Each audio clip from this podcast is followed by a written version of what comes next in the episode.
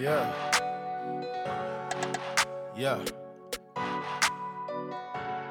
Yes! Tiny Rick!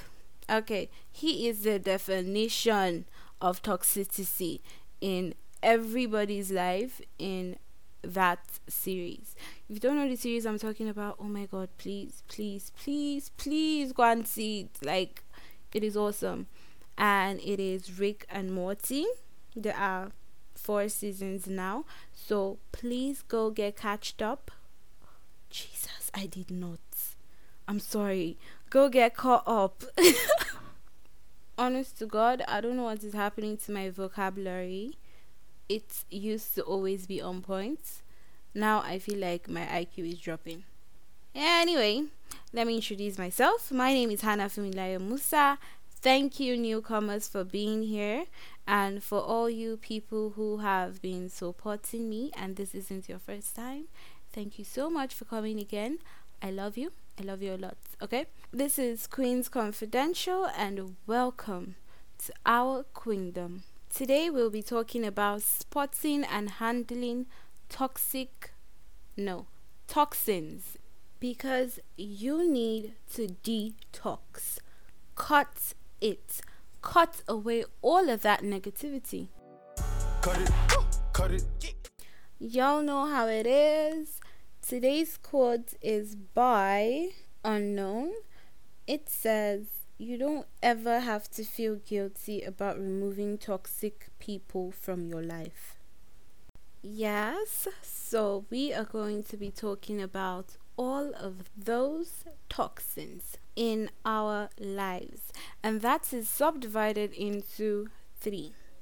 First, we will go into the toxic behaviors we may have or practice, then, toxic friends and friendships, and finally, toxic relationships. And I'm talking about romantic relationships. So, anyway, first off is spotting the toxic behaviors if you happen to be a people pleaser like I was and kind of still am, then don't get me wrong here. I'm not saying you should go around with a fuck you finger to the world, but too much of everything is bad. Being a people pleaser means you usually only feel complete when you are making someone else happy no matter the cost to yourself. When you should really be trying to focus on trying to make yourself happy. Although not at the expense of other people's happiness or well being, I just feel like I should state that for the record so you don't become a toxin in someone else's life.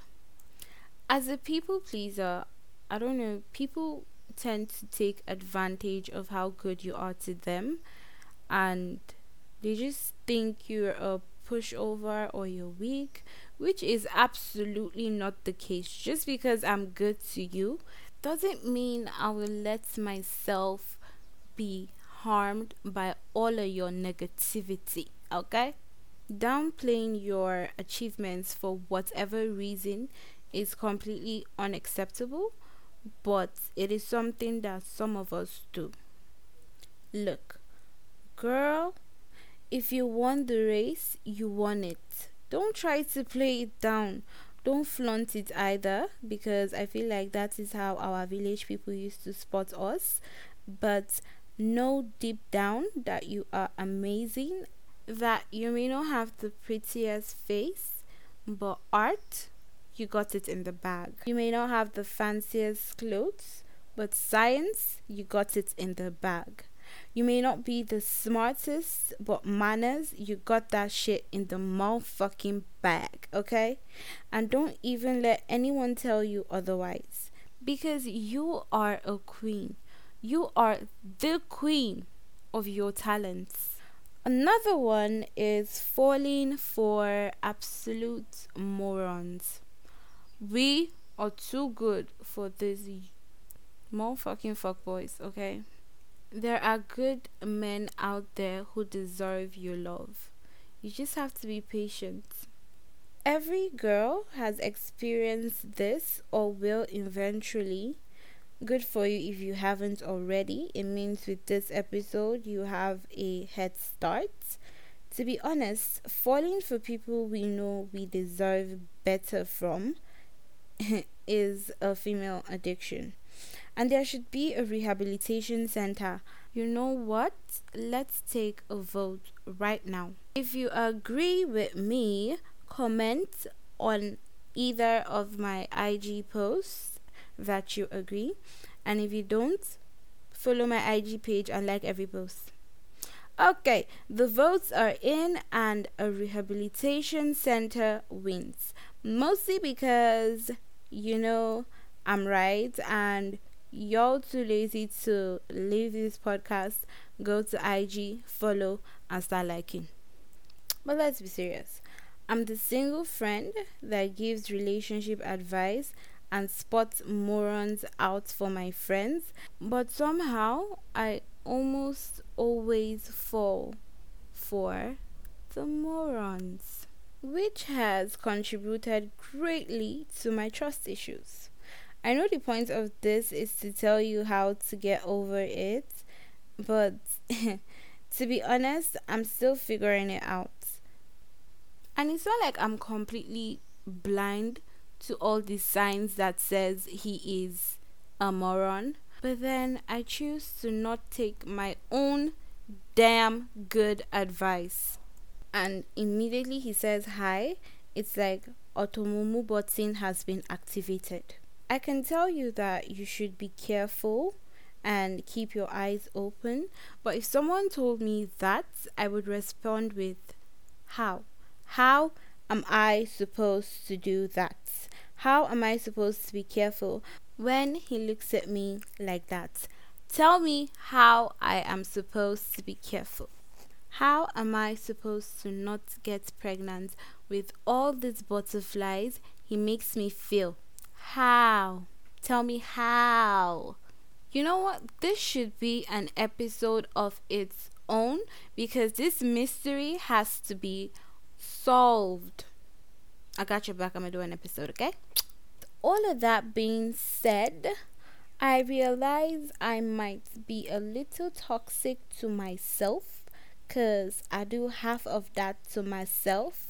I mean, sometimes I just be making myself sad. I will on purpose go and look for songs that will make me more sad when I am sad so I can continue being sad. And that's just sad. And I know it's my fault because I talk so damn much. Section B. This is going to be a really long episode because I haven't even covered two out of the six pages of the stuff I want to talk about. Toxic friends slash friendships. According to Andrea Bonior, I think that is how it is pronounced. I'm not sure. She is an author of Friendship Fix and she defines toxic friendships to be baggage and emotionally harms you rather than helps you. A toxic friend causes stress and sadness or anxiety, she continues, and doesn't help you achieve your dreams but instead distracts you from achieving them. They sneak up on you, and most of the time, you don't even know what's happening until it's too late. There are actually traits found in toxic friends, and in my experience, jealousy is one of them. You don't like who you are with them, and you just know, and you just know that he or she just talks about you behind your back and you just start to trust them less and less. They're always trying to demean your achievements and top it somehow. Sometimes you just look at them and the things that they do, and you're just like, how did I even become friends with this person? But then they do one thing good and that just makes you happy, and you just use it as an excuse for all of their fuck ups. But most of the times, they don't even know they are radioactive. If you notice some of these traits in yourself and you want to change, I recommend that you pay more attention to people and how they react to what you do or say. and basically just use that as a guide to become better. But if you want a more in depth episode discussing this further, then let me know. But in summary, toxic friends are usually envious, jealous, and possessive, never truly happy of other people because they want what they have. Another tip is that they're mostly only ever around when they want something from you. To unfriend a toxic person, it's simple. Walk up to that B word and say, We ain't friends no more. I don't want you coming around my house. You are cut off. Okay, that might be harsh because every friendship, even the toxic ones, have their beautiful moments. So, alternatively, you can fade out of the friendship like my outro fades out of my voice. I do not sound that bad. I don't know why it's acting up. What I mean though by fading out of the friendship is reduce communication between each other. Stop calling so much, cancel appointments with each other, Hopefully, you fall out of touch and slowly start to disconnect. And just be upfront with her and help her fix her crown by explaining and helping correct her by making her realize and understand what she does. Of course, that is only if she doesn't already know.